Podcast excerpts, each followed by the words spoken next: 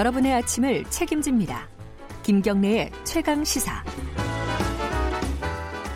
매일매일 가다, 가장 핫한 스포츠 소식을 가장 빠르게 전달해 드립니다. KBS 스포츠 취재부 김기범 기자 나와 있습니다. 안녕하세요. 네, 안녕하세요. 스포츠 소식 할 때가 제일 마음이 편하더라고요. 저는. 그러세요? 다른 소식들은 네. 우울한 소식들이 너무 많아가지고 쉽지가 않아요. 사실 최근 스포츠 소식도 만만치 않았지 않습니까? 아, 그랬네요. 따지고 네. 보면 그러네요. 자, 오늘은 그래도 좋은 소식부터 출발해보죠. 예. 손흥민 선수 얘기가 들어왔어요? 네, 또 골 넣었습니다. 이번에 네. 골도 굉장히 멋있었거든요. 네. 자, 60m 단독 드리블 뒤 골키퍼와 1대1 상황에서 가볍게 왼발로 골을 넣었는데요. 메시군요. 그렇죠, 예.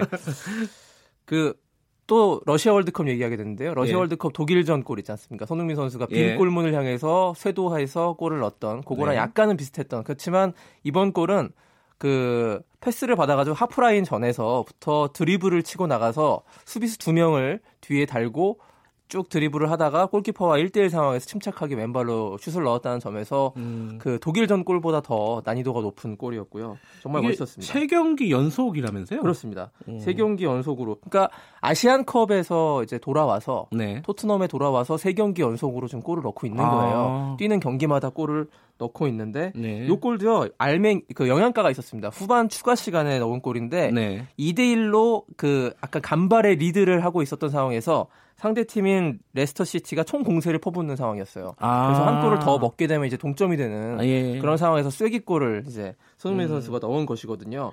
시즌으로 따져보니까는 15번째 골입니다. 시즌 15호 골인데 아, 사실 네. 이게 대단한 수치라는 것은 그 지난해 아시안 게임 직후에 이제 리그에서 한 약 두 달 정도 거의 골을 넣지 못했습니다. 아. 이 선수가 좀 피로도가 있어가지고 11월 24일 첼시전부터 그때도 한 50m 드리블 해가지고 그때 처음 골을 넣은 거부터 11월 말부터 지금 2월 초까지 약 두 달 정도 만에 15골을 넣은 거거든요. 네. 이거는 뭐 거의 메시 호날두급의 뭐 경기당 한 골에 가까운 음. 그런 페이스이기 때문에 벌써부터 이제 손흥민 선수가 오레이 선수 가운데 한 명으로 지금 거론이 될 정도로 이 지금 토트넘에서의 리그 3위 팀 아닙니까? 이 토트넘이. 예.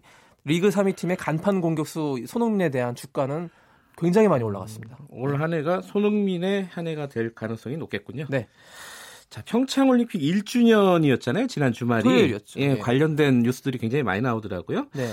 빙상 소식 요새 어, 쇼트트랙은 어떻습니까 성적이? 그 쇼트트랙에 우리나라가 예전에부터 여자 선수들이 굉장히 잘했지 않습니까? 그랬죠? 전통적인 강세 종목인데 이번 월드컵 시리즈 그 쇼트트랙 월드컵에서는 여자보다 남자가 더 잘해서 좀 화제를 모으고 있어요. 아. 6차 어, 월드컵 대회 토리노에서 열렸는데요, 이탈리아. 네. 그 황대현, 임효준 그리고 김건우 선수가 여기 개인 종목에 걸린 4개의 금메달을 모두 휩쓸었습니다. 아, 그래요? 보통 여자 선수들이 예전에 이제 최민정, 심석희 선수가 다 뛰면은 음. 이렇게 다 휩쓸고 그랬는데 이번에 남자 선수들 속된 말로 이... 싹쓸이를 했군요. 그렇습니다. 예. 500m, 1000m, 1500m 뭐 1, 2차 레이스 다 휩쓸어 가지고요. 4개 전 종목 석권을 했고 네. 황대헌 선수 그리고 김건우 선수 같은 경우에는 이제 20살 21살이거든요. 아, 어리네요. 선수들이 음. 앞으로 뭐 남자 쇼트트랙의 미래를 짊어질 선수들인데 굉장히 전망이 밝고요. 당장 뭐 다음 올림픽이 이제 3년 뒤인데요. 네. 그 베이징 월드컵에서 베이징 올림픽에서 이제 쇼트트랙 남자 대표팀 선수들이 굉장히 큰 활약을 해줄 것 같다라는 그런 느낌이 들고요. 예. 여자 선수들은 조금 주춤했습니다. 이 음. 심석희 선수가 여자 1500m 결승 진출에 실패했고 감기 몸살 증세를 보이면서 1000m는 준준 결승에서 아예 기권을 해버렸습니다. 아, 최민정, 예, 예, 최민정 선수도 약간 부상 여파가 있거든요. 이두 네. 명의 쌍두마차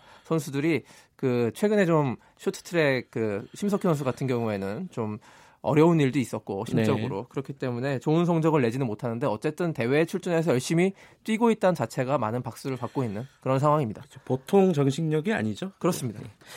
자, 일단 열심히 했다는 것 자체가 중요한 일인 것 같고요. 2032년 하계 올림픽, 아유, 굉장히 멀리 나왔 이렇게 얘기하고 보니까 예. 이때 제 나이가 몇 살인지 좀 걱정이 되는 나이인데, 남북 공동으로 유치하겠다, 이런 네. 얘기가 있어요?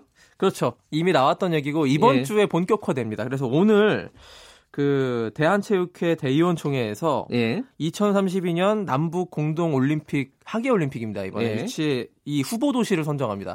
서울과 부산이 지금 경합 중이거든요. 아, 그러니까 여기서 음. 어떤 도시가 뽑히느냐에 따라서 서울 평양이 되느냐, 부산 평양이 되느냐 이 음. 공동 개최 도시가 결정이 되는 거예요. 그러니까 평양하고 같이 하는 거는 지금 상수군요. 그렇죠. 그거는 음. 전제로 놓고 한 음. 상태에서 네. 서울과 부산이 이제 결승에 진출하기 위해서 지금 경합을 벌이고 있는데 오늘 네. 대의원 총회에서 최종 결정이 되고요. 예. 이렇게 된 다음에 이번 주 금요일 2월 15일에 남과 북의 체육 책임자가 공동으로 IOC를 방문합니다. 스위스 음. 로잔에 있는 IOC를 방문해서 두 가지 안건을 얘기하거든요. 예. 도쿄올림픽 단일팀 결성 문제. 아, 2020년. 출전을 얘기하는 그렇죠. 거고요. 어떤 종목에서 예. 어떤 단일팀을 결성할 것인가 이런 거를 IOC와 이제 논의를 하는 예. 작업을 하고요. 또 2032년 남북 올림픽 공동 유치에 대한 유치 의향서를 공동으로 레터를 전달합니다. 음. 여기서 이 IOC 위원장에게 바흐 IOC 위원장과 면담을 해서 이 교감을 한다는 그 계획인데요. 네. 올림픽 유치에 나선다면 2032년 올림픽은 유치할 가능성이 상당히 높습니다. 왜냐하면 음. 이제 IOC 올림픽의 기본 정신 가운데 하나가 이제 전쟁을 멈추고 음. 평화를 지향한다 이거지 않습니까? 네. 그렇기 때문에 남과 북이 공동으로 어, 저 올림픽을 개최한다는 것은 올림픽 정신에 이보다 더 부합할 수 없기 때문에 예. 굉장히 유력하고 현재 경합하는 나라들은 독일, 중국, 알겠습니다. 호주 등이 있습니다. 네, 듣겠습니다. 고맙습니다. 고맙습니다. KBS 스포츠 집 김기범 기자였습니다. 김경래 최강시사 1분 여기까지고요. 2부에서는 더불어민주당 홍영표 원내표 만납니다.